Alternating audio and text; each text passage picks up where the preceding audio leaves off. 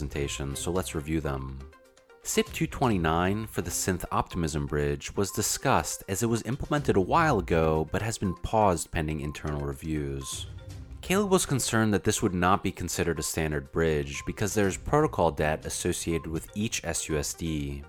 Currently, there are no limits on transfer volume, which could be resolved by SIP 230 for universal circuit breakers or another SIP. DB thinks this should be separate since SIP 230 is already approved and ready to deploy. Caleb also brought up a new SIP he wrote, SIP 258, to improve the pricing of atomic swaps by incorporating directionality of the trade into the Uniswap pricing methodology. This SIP aims to reduce fees while also facilitating more competitive fills. Caleb said this will hopefully allow for more precise trading that is more fair to traders and stakers and should lead to more volume. The council also discussed issues such as the SUSD peg, C ratio, and staking ratio. Right now, SUSD is trading at a bit of a premium. This isn't as much of an issue on L1 because when SUSD is trading high, so is SETH, so the pair ratio is about the same. There may be a routing issue with 1inch, possibly that it's routing through Uniswap instead of Curve. The council proposed some solutions to this, including lowering the C ratio, changing L1 loan parameters, or increasing LUSD wrapper fees. Terabellus is opposed to using wrappers to fix the peg, and thinks the willingness to use them could be an issue in the future.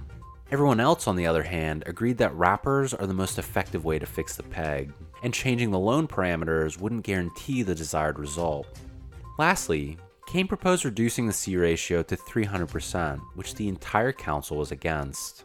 He also proposed reducing the target staking ratio in SIP 202 to 55% as a way to start reducing inflation.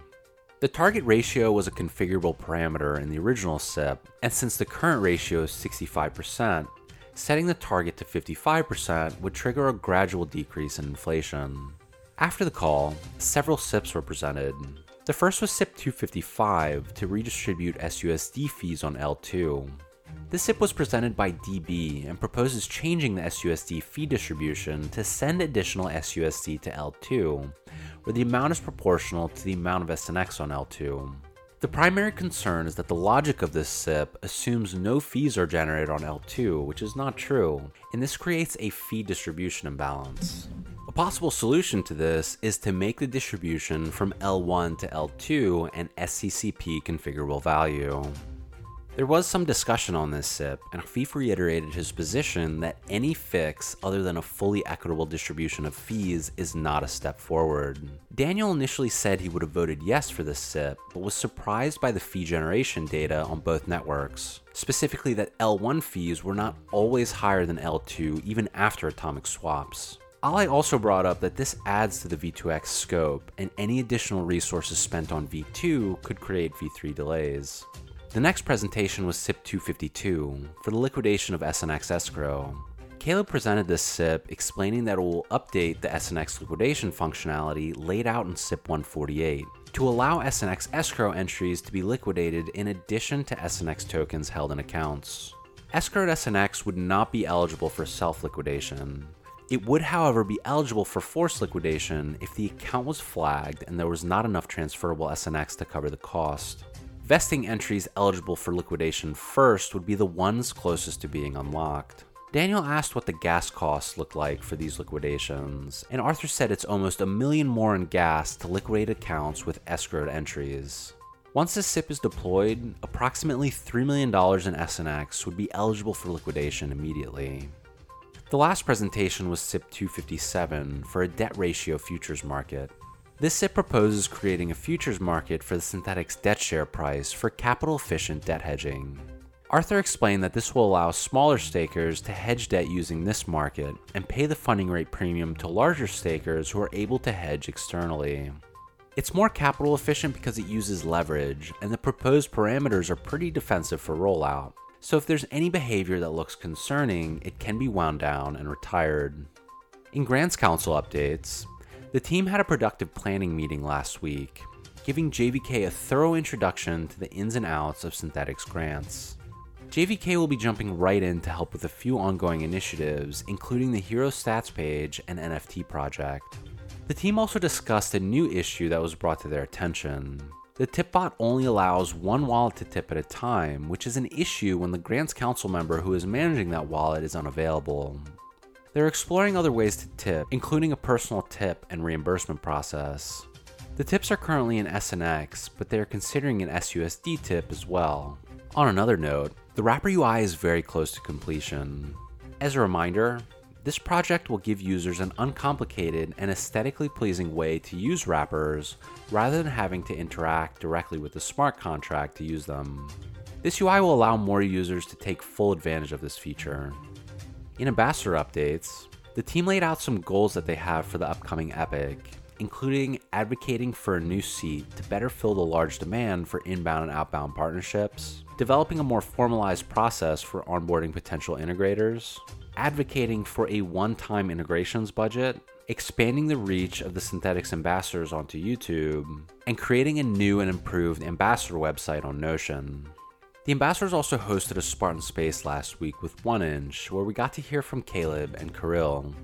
Caleb, of course, works for Synthetix on the product side, focusing on optimization and market fit.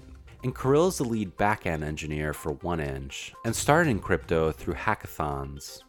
15 of which he won with his team. He joined 1inch in 2020 and is currently developing a DEX aggregator. Caleb explained how atomic swaps was proposed and implemented as a solution to the latency caused by swaps previously on Ethereum, which were done using Chainlink as the Oracle price feed. The preference is obviously for transactions to execute in a single transaction rather than two transactions separated by 6 minutes. Uniswap v3 provided an additional accurate oracle because bots are incentivized to arbitrage price discrepancies. This allowed them to combat latency issues, and the combination of the two oracles, Chainlink and TWAP, made atomic swaps possible. And what was the end result? High volume transactions at oracle prices with zero slippage. Kirill describes the integration saying it was fairly seamless for 1inch and not very computationally intensive. Users also gained a lot from this integration, and $2 billion in volume was routed through Synthetix in June. Caleb agreed, saying it's really amazing how such a small change could produce such incredible results. When asked if there's any stale flow in the volume, the guest said that it's being monitored and the fills are very close with centralized exchange prices because of the incentive to arbitrage. So, if a lot of the volume was stale flow, there would be a lot of recycling from synth to synth. But they said they're not seeing that because it's not profitable since the prices are competitive. Currently, all the transactions are under $10 million, and the biggest barrier to further increasing transaction volume for 1inch is synth liquidity on Optimism. A lot of bots are using this functionality to arb curve pools, usually in the 50 to $100,000 range and some are arbing centralized exchanges in the 500,000 to $2 million range. Kwenta users are also using this functionality, and Kwenta was actually the first to integrate atomic swaps. The ambassadors and 1inch guests also discussed other topics, such as current incentives for integrators and who benefits from all these atomic swaps. So be sure to check out the recording if you missed it. And that's it for today's updates. Be sure to check out our weekly recap blog post, share this podcast link, and let us know what you think and what you'd like to hear more about from SNX Weave. Thanks for listening.